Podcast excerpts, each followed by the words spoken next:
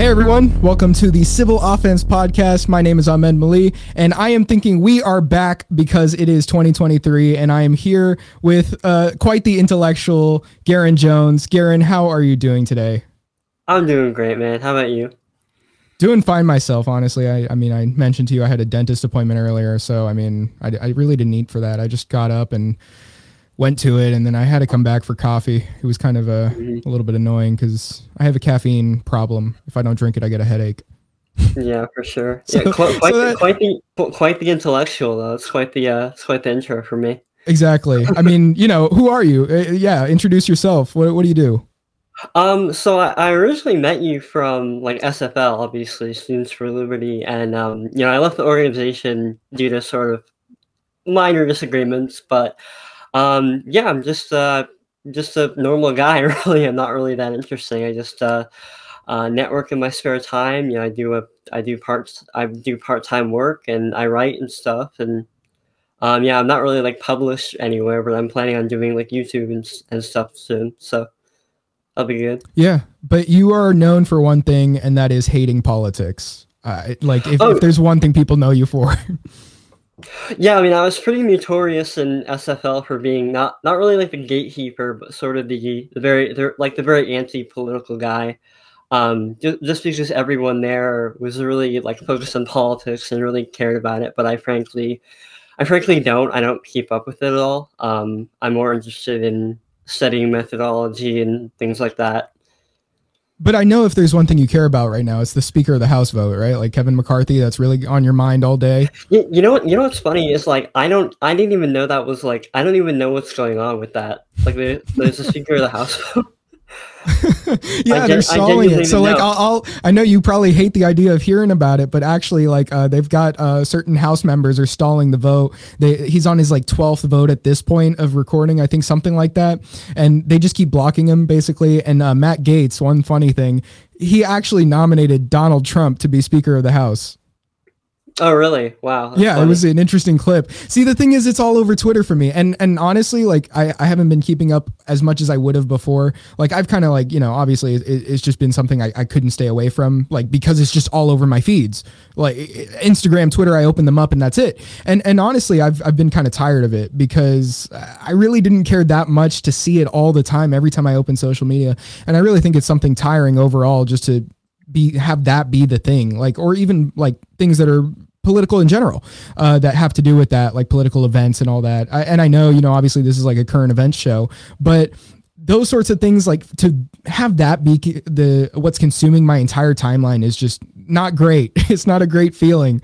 So obviously that's kind of kind of what i want to get into today. First i do want to plug a few things. Civil offense the show is now on spotify and apple podcasts. Got them up. This will be on there too. Uh, if you're listening from there you're goaded uh, and we also do have new merch civil offense merch at etsy.com slash uh, shop slash z big dog z that's z b i g D O G Z. And we actually have a new shirt that you can go check out. Um, it's the Try and Stop Me Agorist shirt. And it was perfect because Garon's coming on and, and we'll kind of talk about what that even means in the first place for people that aren't aware. But it's a great shirt. And uh, if you don't like Congress, if you don't like Kevin McCarthy, uh, if you don't even like the people uh, that, that are just opposing Kevin McCarthy to put on a political show, you'll love this shirt. Uh, and then also, Obviously, Civil Offense has a Substack, civiloffense.substack.com.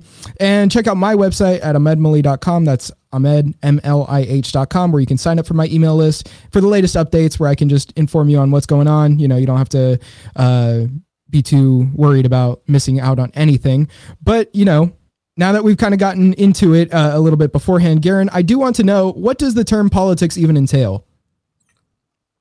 Well, politics, like, it, it's fundamentally if you sort of think about like the state as like an organization um it's it's basically a series of like multi-layered advertisements um, for the state's legislation. So it, it's basically a way to um, do something which which I've called and other people call politicization, where you get basically so wrapped up in like um, like what the state ought to do and like things with regards to um, like specifically like policy, like policy prescriptions, and you get so kind of fed up with like news cycle that um, you don't really see. You number one, you don't see the state as an organization with the final interests, but you also like you, you get so fed up that you that you um that you feel that like voting or these other political um, interest groups are a means to achieve your interests.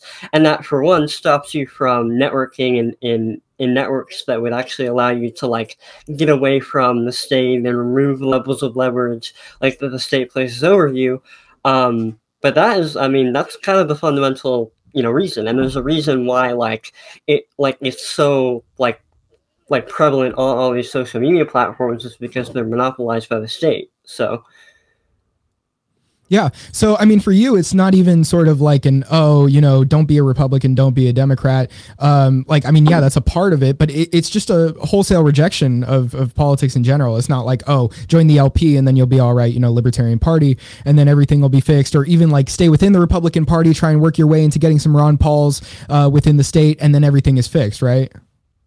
Yeah, no, it, it has nothing to do with that, and that's and that's kind of what like because I used to be sort of part of like the whole like conservative movement, you know, got into it with Crowder and uh, you know Shapiro and Yiannopoulos around you know 2016. Like I think a lot of us did, sort of in the libertarian or in sort of like the right libertarian movement, um, for sure. And I used to be like really really involved with that. But I think my real interest was always like just really studying you know philosophy, ethics um, you know, methodology and all these other cool things. Um, but I thought that politics was a way to do that. And certainly, like, there are political questions within those, but the, the thing is, is that, like, politics fundamentally um, requires you to not see the state as this like it, it, requires you to not study the state as this organization that is fundamentally against you at all times. It it, it basically detracts you and saying oh well well as long as my guys are in power the, the fundamental nature of the state somehow changes when it really doesn't no matter who's who's in power. So. Yeah and i mean uh like it's sort of a, a, thing where where people see it like, oh, you know, I can get somebody in that that'll be there and, and represent me, and and therefore, you know, I can. I, I don't know that people necessarily get comfortable when that happens. I mean, like there are people don't um, don't get me wrong, but like there are people that are so sucked in that you know it, it's almost like they they don't ever want to like leave it alone you know what i mean so like even if they get their person in they're still like oh but here i need to get more people involved in politics and i need to get more people away from like thinking that politics is a waste of their time. Um and i mean you know like i, I think what really got me invested in it though like kind of i, I know um I was just saying like, oh, basically it's it's when you have somebody that you trust in office. But like for me, obviously, like during the 2020 election, I kind of got sucked into it with the news cycle around there. And there was, you know, Biden's winning and, and, you know, obviously a lot of people on the right uh, don't like Biden. They're not a fan of, of what happened there. And, you know, there was a lot of news surrounding that events and even like the whole like stolen election thing. And then it got into January 6th. And I mean, like I was really like sucked into politics at that point. And I, I think that's really what drove me to even get like politically active in the first place because I really wasn't any, any sort of like uh, organizations like officially, uh, but I, I got really drawn into um, college Republicans and even like a local Republican group. I got into uh, trainings that had to do with uh, political activity, campaign management. I actually like even met a, a candidate that I worked with. Uh, on his campaign against because he was trying to primary Rubio at the time. It was Luis Miguel, who, uh, well, there was a whole thing with that that I could get into another time. But uh, overall, I mean, like that whole year, like 2021 was a, was a really big thing for me where I uh, was going to these events, these protests, um, uh, even, you know, like just in general, like these sort of social club kind of meetings. Uh, but by the end of 2021, I was feeling really sort of like not out of it because I was still thinking that political activism was a good thing. Um, but I, was really like rejecting the state more and more as time went on. I was thinking, you know, like uh, Congress isn't a good way to go about this. You know, the incentives aren't there for it. Maybe at a state level, maybe there's some sort of like, you know, uh, way to push back against Congress through there. And even then, at that point, I was starting to reject the notion that um, you know, like the state was even a thing that was working. So like by the end of 2021, when I was seeing that these vax mandates were put in place, like let's say in New York and all that, and, and they were literally escorting a kid outside of um, some restaurant because he didn't have his papers. I, I even like at that point made an Instagram post where I started saying that the centralization in the in the states like um, sort of like monopolization on force was a problem. And and I was thinking like, yeah, even the even having police that are beholden to these politicians is an issue in and of itself. So um yeah, I mean, like I, I started to really reject at least, you know, the normal sort of view of of how politics is supposed to work even though like i was still in it i was still doing that. And i even took an internship after that uh, within the state capitol in florida which was actually kind of like after those two months is what really got me to go like well yeah this is this is terrible you know? Um, i I, I had been there done I mean like I, I did an episode with a with a guy Mike Johnson. He was running against the senator that I was working with at the time and I kind of exposed some of the stuff that I saw. But I mean it was really um disillusioning, you know, as far as as far as thinking that the state was some sort of organization that I could even work within in the first place. Just seeing like how the structure works, just seeing how uh, these politicians act, and and thinking about how like this is really just a thing that attracts these sorts of people. Like the state is really something that attracts these sorts of people. Uh, I still thought there was a way to kind of go about it and fix it. You know, that's why I you know had Mike Johnson on, and I was thinking about even making some sort of documentary about the state of Florida and how corrupt it is and all that. Like in Tallahassee, uh, I was writing about it. Like um, you know, on my own time, just doing my own writings about it, thinking about publishing something about that. But I mean, even then, like, I don't know. I got into these student organizations, Young Americans for Liberty, Students for Liberty. Um, I ended up meeting you like halfway through last year, and even then, like I was, I was already kind of on the track of like thinking, yeah, a lot of it isn't fixable, but nowhere near where I am now, right? And yeah, you kind sure. of introduced me to quite a bit of this stuff, and that's kind of like why I like having you on the show because it's it's something I've really wanted to talk about. But overall, um, I've just gotten to this point where I, you know, at, at this point, I'm like, yeah, this this political activism is keeping up with politics all the time.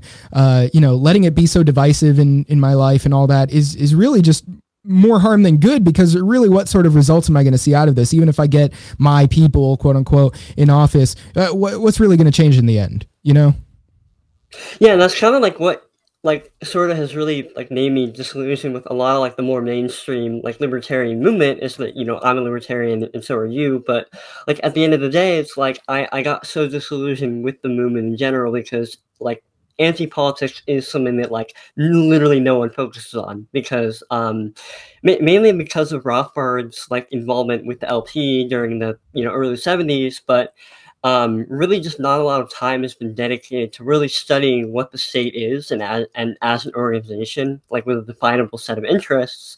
And that sort of led to, you know, people not really really recognizing that any kind of political activism or political involvement isn't going to achieve the, the, the ethical ends that we want, you know, isn't going to achieve any kind of, um, you know, ethical uh, ethical society uh, in, in any way, shape, or form.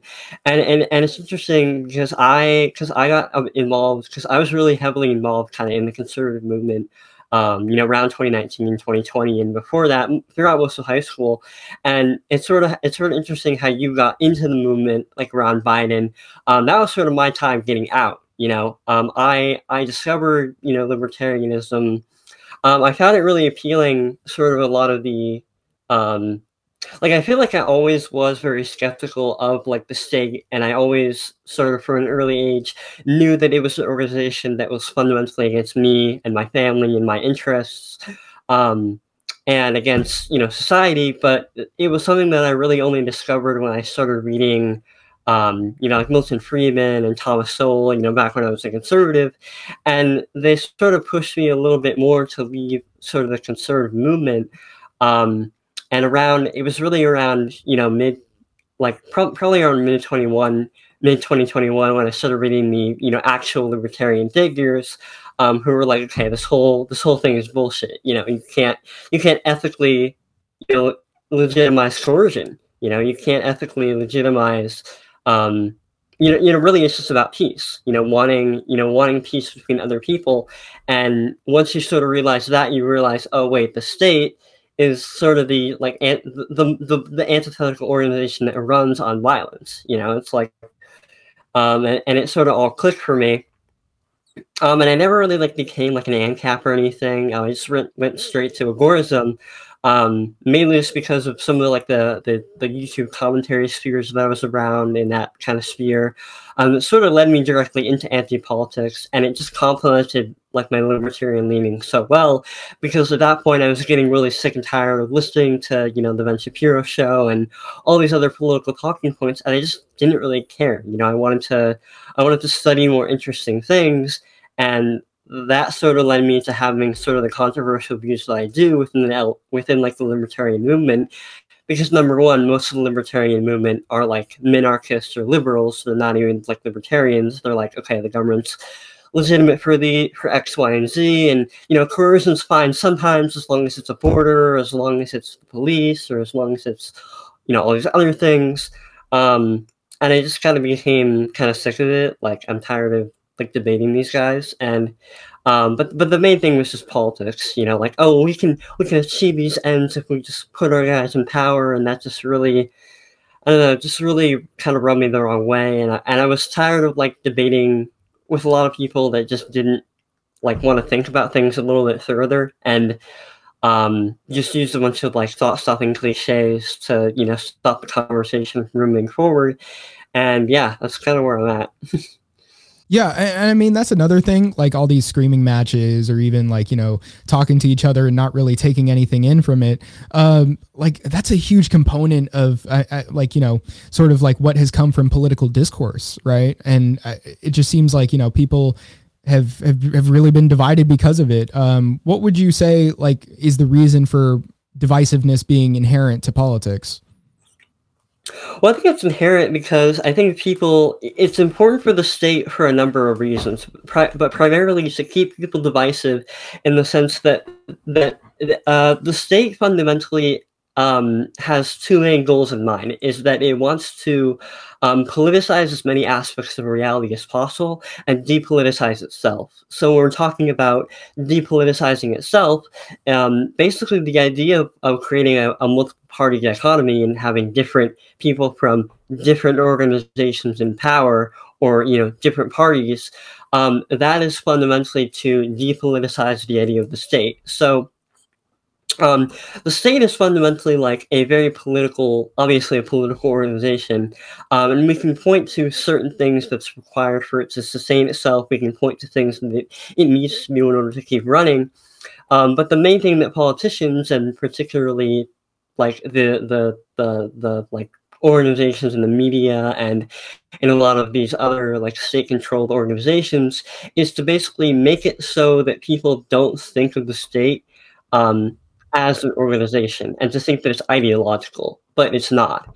And um, and the party system is a really effective way of doing this because it basically makes people think, oh, well, when my guys get into power, the fundamental nature and the policies of the state change. When in reality, the actual, the main policies that the state pursues doesn't really change depending on the, the administration in power. I mean, the pretext for the policies change, and like the, the sort of rhetoric will often change depending on like the party in power, but the actual things that the state does to you and the legislation and the inflation and the wars and all this other shit that the state needs to do to sustain itself will never ever change. Because if it did, then the state wouldn't exist. So, what's sort of the relationship between the party system and the state? Because I know, uh, like for example, in Florida, you're not going to see a lot of uh, ranked choice voting be a thing. That's not going to mm-hmm. be something that the like Republican Party in Florida wants. So, I, I, mean, like, are there competing interests there, or is that sort of like it almost, you know, it, it wants power to a certain degree, so it does that? What's kind of going on with that? You mean like why do like different like local states adopt different voting policies? Uh, yeah, I mean, I, I, I would be asking about that uh, specifically in Florida. Like the Republican Party, they, they have like killed efforts to have. Uh, I, I think it was ranked choice voting before, and I know I know other states do the same. So I'm just kind of wondering, like, um, you know, why is it that like the Republican or Democrat Party of a certain state will make it so that you know it, it's harder to do that or have like a multi-party system? Yeah, I mean, I don't, I don't, I, I wouldn't be able to speak like very I guess, intelligently about that particular issue. Um, but, but I know that the state definitely has a a very particular interest on sort of keeping a dichotomy because I mean two parties are a lot easier to control and dichotomize than like four, five, or six, and obviously other countries do that, but again, like a lot of people think that like other oh well other countries do that because they're ideologically different. When in reality is that other countries have different policies and different jurisdictions because they have different they have different territories, they have different economies, they have different geographical areas that they control. Um, they have different like levels of wealth. Um, I mean, they have different levels of like natural resources. So, for example, like why was the Soviet Union such a tyrannical hellhole? Well, it's because they had like they had completely different economic interests and completely um, different abilities to economize than um, than countries like the United States. So, for example, like the, the Soviet Union, the reason why it survived as long as it did, despite its failing, you know, policies, was basically because it just imperialized. It just started imperializing a bunch of other countries, you know, and obviously, you know, uh, you know, according to like Marxists, you know, only only um, countries can only imperialize when they're capitalists. You know, if, if states use Marxism as a as a pretext for their own you know beliefs, and they, then they can't be imperialists or they're state capitalists or whatever. Um, but yeah, I mean, I wouldn't really like I wouldn't really know anything like specifically why certain states um, like adopt certain voting policies depending on the region. Yeah, I mean, like it would just come back to the idea of like what what's most beneficial to it because I know you've mentioned to me before about like sort of um, ballot initiatives, for example, and you mm-hmm. were saying that like it they're only going to bring things forward or allow things to go forward if they know it's you know gonna well depending on how well it's going to do, like they'll bring it forward basically. Yeah, and that was actually something that Konkin kind of mentioned and hinted at, at like with like with the LP with, or sorry the LP for example um the basically like the, the state will like the LP will become popular when the state needs it to you know? Like the LP will become a mainstream thing um once people are counter economizing enough to the point where um, the state really has a desperate edge to get people kind of back into the political process. And I just thought that was something interesting that he mentioned but yeah, I mean, obviously, like I think, I think by now, I think most people are starting to realize the problems with the LP. It's just the problem is just that they're is that they're going into like other, like uh, other equally or worse political movements that are just as bad as the LP and have the same problems as the LP. It's just they're not as obvious. Like, oh yeah, the LP is totally bad. Let's let's vote Republican. Or oh yeah, the LP is totally bad. Let's let's vote for a secessionist movement. You know, and obviously, uh, you know like I'm a lot more I'm a lot more sympathetic to the secessionists than I am a lot of the other like partyarchs, but fundamentally it's it's of the same character and um, that's something that I think a lot of like the Hoppian crowd doesn't realize that secessionism well, depending on what you characterize as secessionism, but their sort of idea of like, oh, let's let's separate um, let's uh, let's have different local uh, jurisdictions separate from states and become like little monarchies yes, it's it's basically it's basically just asking the state to consider a part of itself um, legally libertarian. You know, which which you're never mm. going to get libertarian ends through like political means. Yeah, I, I, mean, like secessionism isn't always a thing where it's like, okay, we're going to ask Congress how to split up the United States. It could just be like, oh, uh, like New Hampshire votes to leave the Union. You know what I mean? Um, I, but like, yeah, there can be problems with it as well, as much as there can be like, you know, uh, benefits in certain respects to like people could have better lives afterward being separated from the laws of Congress. Uh, at the same time, though, uh, that doesn't mean that a state government won't have control over your life or expand its control over your life over time, or even that like a local government won't do the same. So I, you know, kind of like it's a problem no matter what. I think I think it's important to understand that the state is a problem no matter what level it's at. I mean, uh, and, and if it's more local, there's obviously more of a chance that it could actually have more influence over your life.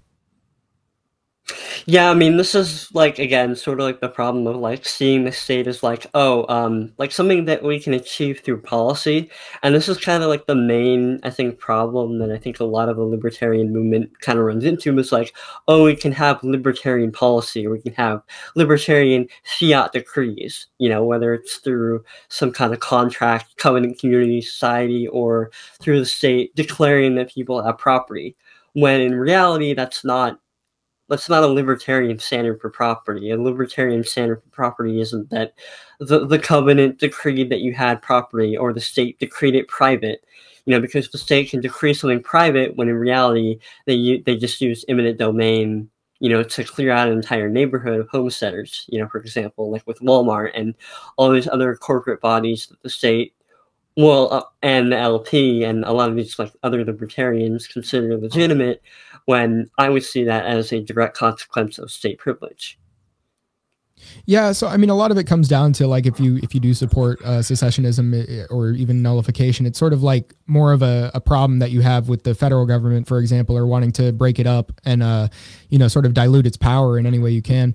Uh, I mean, like, but uh, again, like the point I'm coming back to is almost like you're you're right when you say that you know the state itself is what has to be subverted. I'm um, like no matter you know the level it's at, and obviously that comes with taking action into your own hands. I mean, it, you know, first of all, like we talk about becoming depoliticized, uh, like focusing. I, I, know you mentioned networking, like if you want to go into that, uh, and and really just like taking matters into your own hands as an individual, finding others that will do the same with you, and, and like emancipating yourself. Yeah, for sure. And this is sort of where like so, sort of the agorist you know criticism of politics kind of comes into play, where a lot of people sort of try to misrepresent the agorist movement. Um, you know, and obviously we can talk about kind of what agorism is. It's basically yeah, a subset yeah. of the libertarian. It's a it's a methodology within like broader libertarian thought. Um, but a lot of the criticism of it is well, well, you're saying that like we have to, or we ought to not ever get involved in politics, or we ought not to ever or like get involved in like a secessionist movement, or we ought to engage in these certain acts. When in reality, um, we we don't prescribe any kind of behavior whatsoever. So, um, basically, what agorism is is basically, um, I, I keep saying basically a lot. I hate that, but um, it's essentially a it's helpful to think of it as like a, a manual or like a guideline that says, okay, here's the state, here's how it operates, here's how it works, and if you wanted to subvert it and its influence over your life, you know, um, here are the things that are going to work, you know, counter economic action or, um, you know, general protests. Here are the things that are not going to work, you know, political action, voting. Um, mm-hmm. and that's really it. And so if you and so if you want to do these things and subvert the state, you can. But if you don't want to, you don't like have to. You know. Yeah. For viewer reference, can you like on a on a little side note just mention the like differentiate between agorism and counter economics? Yeah, for sure. So agorism is essentially an Aristotelian like methodology within uh, the broader libertarian movement um, that specifically seeks to identify the state as a class um, and as a and as an organizational model um, with organizational interests, and from there. Um, it essentially derives certain certain actions that either will or won't uh, subvert it, um, and the role that counter economics plays uh, um, essentially in Agorist theory is one of the primary primary means um, not just to actually subvert the state, um, but specifically to um, remove levels of leverage the state places over you and your network, um, and to essentially um, not gain like a higher level of consciousness because that sounds like really really Marxian, but essentially to depoliticize a lot of the um, like propaganda narratives that the state places over you. Yeah. So like when you when you mention this, so like agorism would more so just like be the part that encompasses rejecting politics. Yeah, yeah, for sure. So like agorism is like the main like theory, and then counter economics is like a, a part of it, but it's like a subset of of agorist theory. Right. Uh, so I did I did kind of want to like talk about how people can apply this to their own lives or you know um, how you how you've been doing that as well. Like I mean you don't have to go into anything too specific if you don't want to, but I, am just saying like sort of like giving a, a sort of idea like uh, what does it mean to become depoliticized? What does it mean to engage in counter economic action? Yeah, so so counter economic uh, so counter economic action um, is essentially engaging in what are called uh, gray and black markets, um, as opposed to the white market. Um, and basically, what the what the white market is is basically all is basically all activity that is that is controlled and regulated and done in a specific manner, um, approved and controlled by the state. Um, and so that would include like legal market uh, occupations. Um, that would include basically most business activity that takes place now. Um, but uh, gray and black markets would essentially be actions that aren't uh, that aren't under control of the state or that can't be controlled by it. Um, so, for example, when we talk about, um, for example, the like 3D printing gun movement um, started by like people like Cody Wilson, um, that would be an example of counter economic action because these are these are essentially um, innovations that make the that make the action of politics um, and the and the state's uh, tyrannical like organizational model uh, trying to I guess take over life unsustainable. You know, um, so so for example, when it comes to like gun policy, um, it, it, it, it essentially it's an it's an innovation that negates the implications of gun control entirely, um, because it it, uh, it, it allows you to um, make and produce firearms regardless of what you know what some government legislation wants to tell you is is just or not. You know, ultimately, firearms are property, and you can have them whether or not the state says you can or not.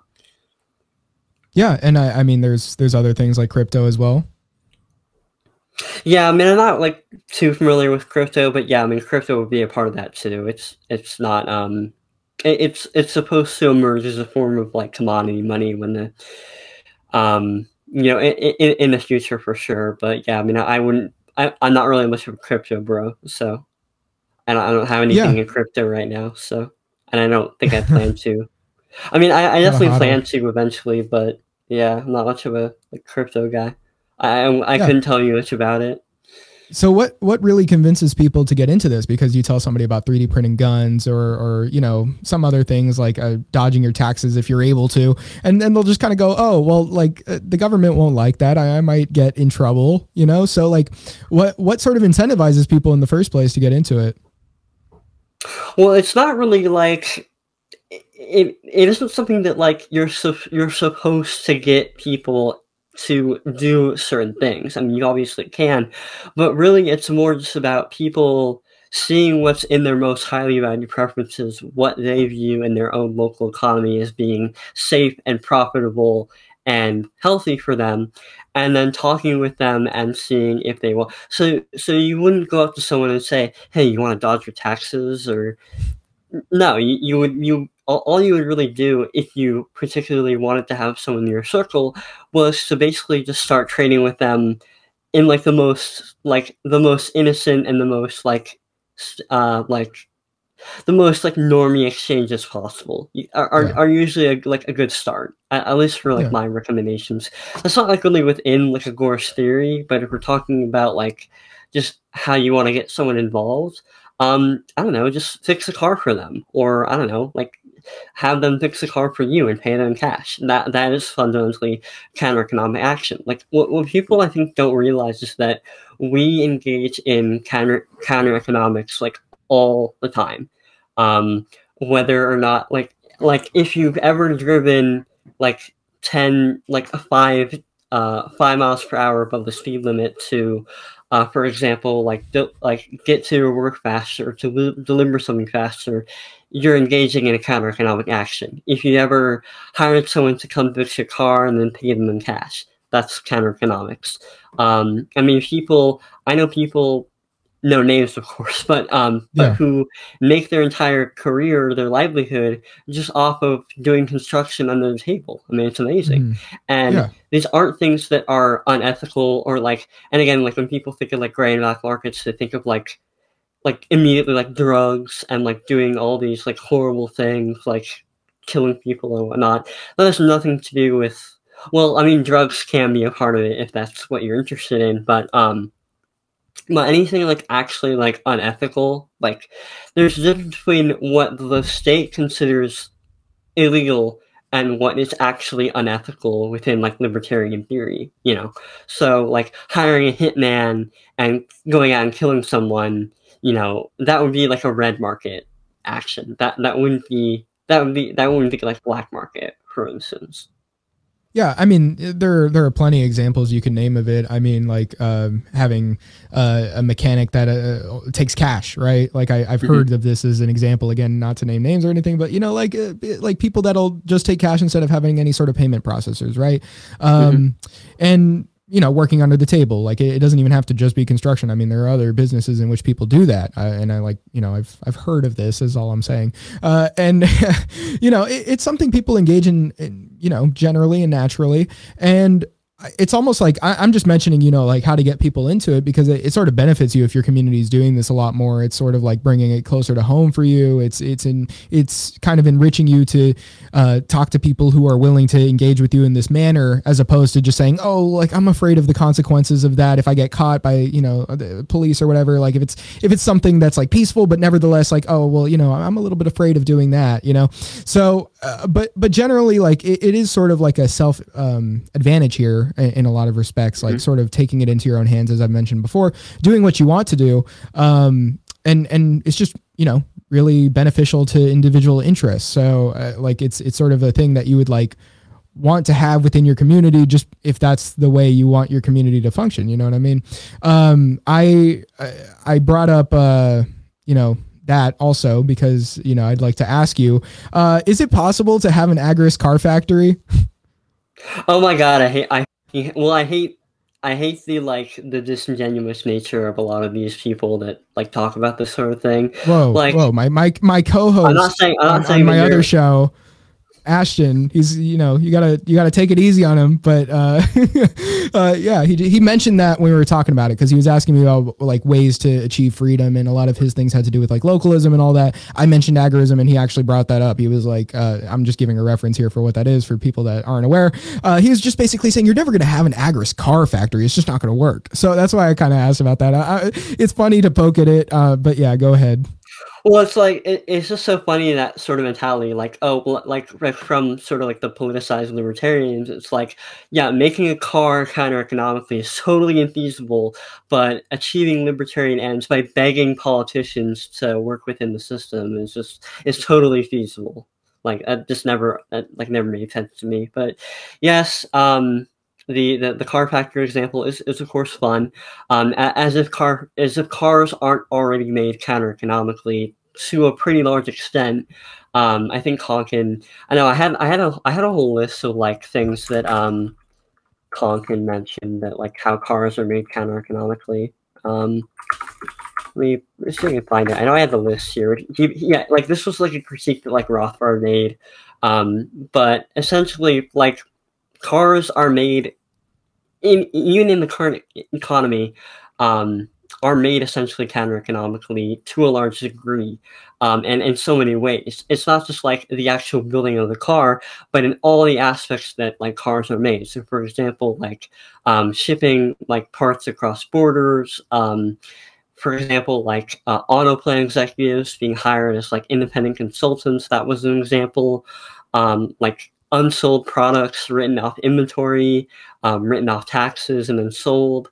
Um, skimming parts like by by um, like by management or labor, like even without like the knowledge of the owners.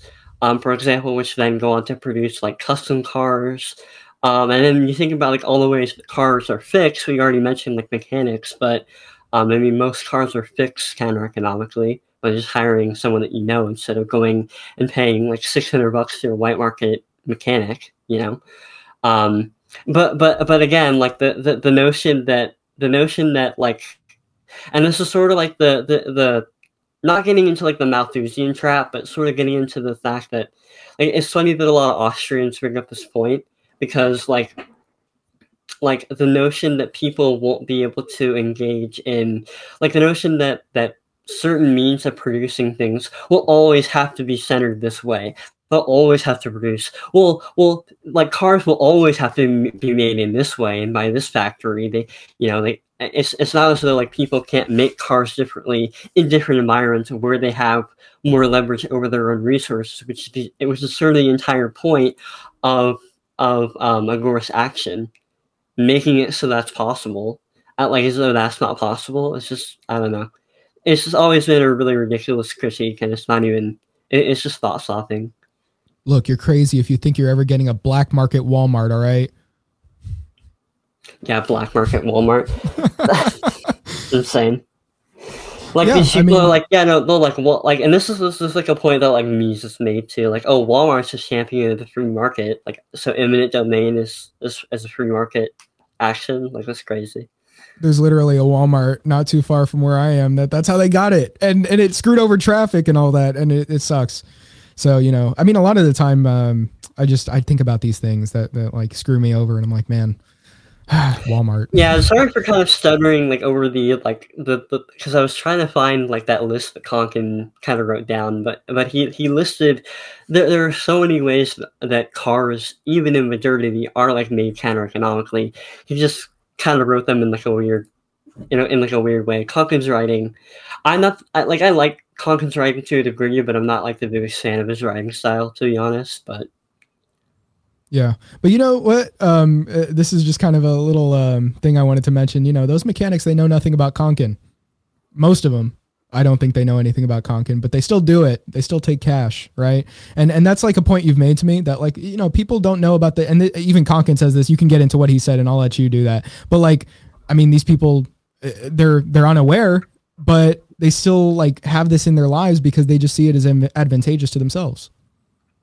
Yeah, I mean, this was literally a point that, like, and this was like so annoying about the politicized people that just like don't even bother to read. They're just like they, they don't even bother to read like the material that we are promoting, um, and that's just like that. Like, oh well, well, how are you going to convince people to become ideologically X, Y, and Z?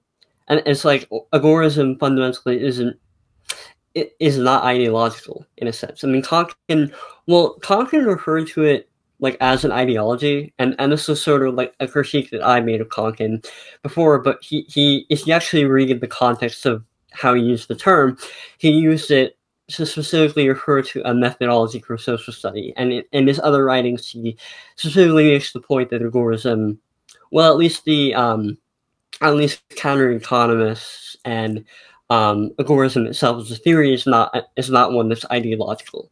Um, and this is something that's sort of important to note is that like you don't have to convince anyone to, to adopt counter economic measures um, like and and make them libertarians you know you can be a marxist and be a counter economist you can be a conservative you can be a, a democrat you can be anyone um, and it's sort of a way to actually like connect your community and not be like so wrapped up in ideology but yeah this is something that like a lot of people mention, but they don't really read it. I don't know. It's just kind of annoying to me.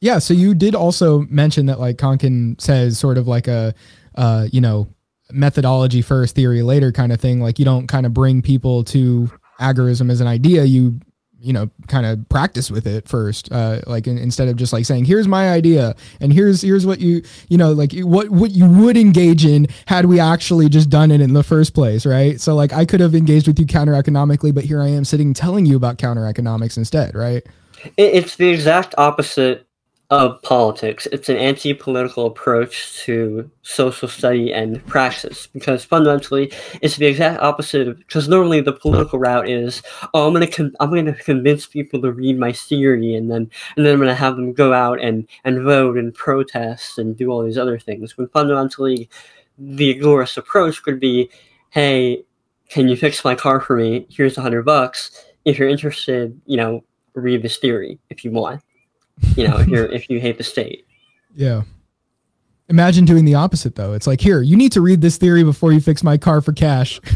yeah, exactly. Like it just that that would be crazy. But yeah, it's it's not it's not built that way because we start from we start from our praxis first. Like One we build our it, praxis built, off of it's built different. It is built different, yeah.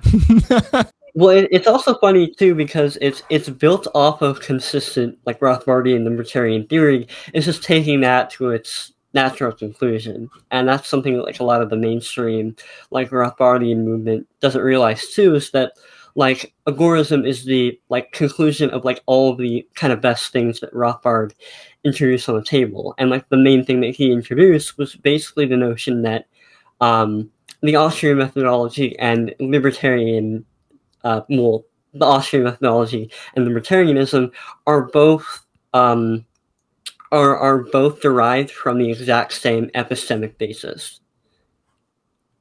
wow. which would be yeah. like a priori reasoning and you know Aristotle's uh, analytic logic. But I mean, that's a bit yeah. too that's a bit too theory minded hmm. but yeah actually i, I did kind of want to like segue a bit into uh you know real world stuff like I, I mean like um and not even exactly what we've been talking about but like a, a little bit more distant from it because um this is one thing i've thought about as well uh i was really into music production like and i I, mm-hmm. I still do it but like even before the politics stuff i think that was one thing that like consumed way more of my time and it's kind of like what I, I lost a lot of time on like you know doing politics and all that and i mean it's not to say that i didn't enjoy the people i met and all that and and had had a good time with them. But I mean, it's it's one thing I love doing. And actually, recently I went to a friend's house. Um, Zarius, I'll shout him out. Uh, he's on Instagram. He just posted a music video I featured in it.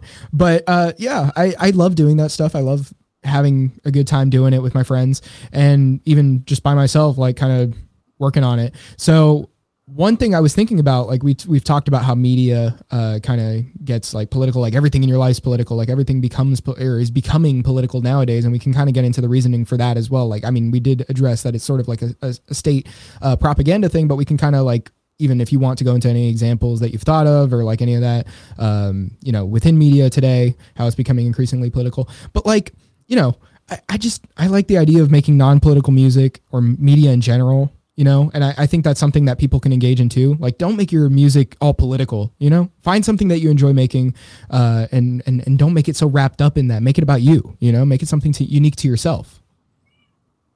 Yeah that's kind of the thing that like really is great about this sort of getting into this sort of mentality or getting out of the like political mentalities that you aren't you aren't you aren't acting you aren't acting ideologically in the sense that you're not like trying to prescribe what people ought to do. You're not prescribing what um what ought to happen. You're just saying that you're basically studying a a philosophy and a methodology for considering what what um um what what is an what are ethical truths?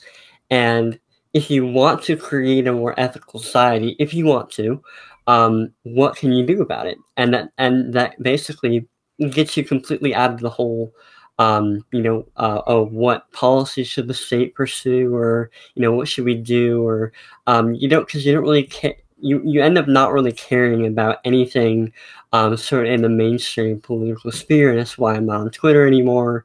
Um, well, I never really was like on Twitter, but that's why I never like really engage in much, um, in much news anymore. Like I don't watch any news, and like you can still do the things that you care about that you most cared about, like studying economics and philosophy and all these other cool things, um, but not really having a political mindset about it.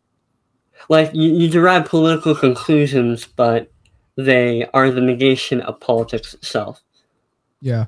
My mindset to it is like uh, imagine devoting yourself, your energy, your time, your life, you know, your life force to a, a movement like beyond what you are you know and, and for some people that they might see that as like oh well that to me is like something that actually like it, it seems like altruistic or it seems kind of like oh like my benefit to society outweighs anything that it's costing me.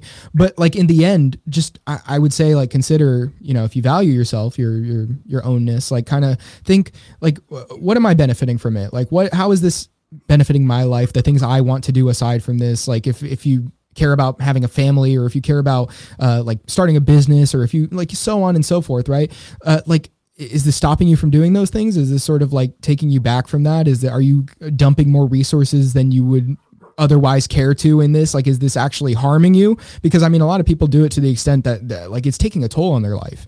And, you know, uh, far be it from me to say like you should uh like uh, actually just stop it now and like uh, do other things like you know okay whatever like uh, do what you want i guess but i mean like think about what you actually want to do think about what actually interests you think about like um you know uh, like if you think your life could improve otherwise yeah, that's kind of the thing too. It's like if you want to engage, like, because I have a white market job, I do, I do most of my things in the white market. So it's like I don't, I don't disparage anyone who engages in white market activity, like at all. And it's like, I, I don't even like, I don't even look down on it at all. Um, it's like just do what you want. You know, do what you want to do. Do what is in your own best interests. But hey, if you want to engage in some of these things, then I think you should. But do it safely, do it to the best of, do it to the ability that you think um, is going to be beneficial for you. You know, and that's what I've always advocated for, and that's what I've always done. You know, um, so yeah, and it, and it's great not having that sort of mindset where you're just always, you know, if you want to if you want to go off and live in the woods and you know network and do that, you know, go full hardcore, you know, more power to you. But you know, there's nothing, you know, there's nothing stopping you from, you know, just uh, just living a normal life. Yeah, that's what um, like a, that's what like a lot of people like don't um don't understand too is that like it's not something that like oh well like this will never appeal to like working class moms with a with a family of four. It's like it's not really it's, like it's it's not really supposed to in the sense of like going off and networking in the woods is not going to appeal to that person, but doing something very small like um like obvi- again like the mechanic thing is obviously a, a popular example, but that is a great example too. It's something that's safe and doesn't have any risk, and this is something that's also like should probably mention too is that like oh well this is just inherently dangerous because it's illegal you know or it's like by law uh, like by law the, the state decrees lots of things. By law the state decrees that you can't like it's literally illegal to sell anything like by law in every state. Um because if you sell if you sell above um someone that's um, that's monopoly pricing. If you sell below someone, that's cutthroat competition, and if you sell the same as someone, that's conspiracy. So it's like literally illegal on the books to sell anything. Um, but the thing is, is that that doesn't stop people from engaging in trade. So the question is, is that what actions am I going to get in trouble for? Like, are you really going to get in trouble for going five miles above the speed limit? Well no. Like are you really going to get in trouble by like having someone come over and fix your leak for like a hundred bucks? No you know? And this is sort of the point is that it's supposed to make even the most risky actions now not risky at all you know? And once that happens then that will be the point where the single mother of four can start engaging in it because there's literally like a zero to one percent risk of it of like getting in trouble. Yeah. I mean, I think those are all great points to make, and uh, like I, I just mentioned, uh, sort of like people being uh, any any sort of fear, like of the state coming after them for doing something, to to sort of say like it does deter certain actions or uh, deter, sorry, uh, certain actions from like being made by people uh, in a lot of ways, and it's sort of like a you know, it's almost just like you got to get it out of your head that uh, you are going to be gone after for the smallest of things, right? Like, but people think they are going to be, you know what I mean? But if you just want to like get, get your roommate who knows how to cut hair to give you a haircut, I mean, like, what what's that going to do, right? You you have a good point when you say that sort of thing. Um, but yeah, I mean, like counter economic action. You you mentioned that it's like something that people do day to day, like regardless.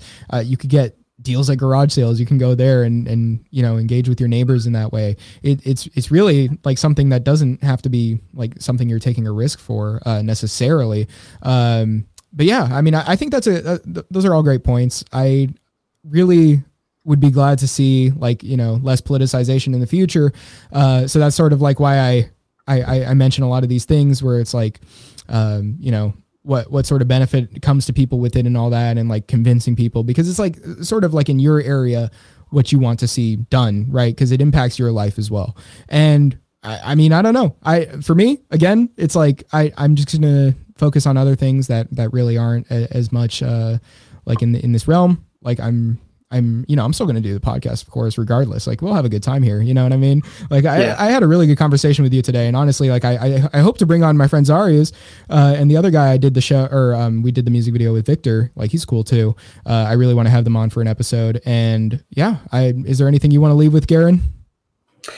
I mean, not really. Other than just, um, I think it's it's very fundamental to, um, like, if you want to sort of get into this and sort of having a different mentality for a lot of these kind of issues.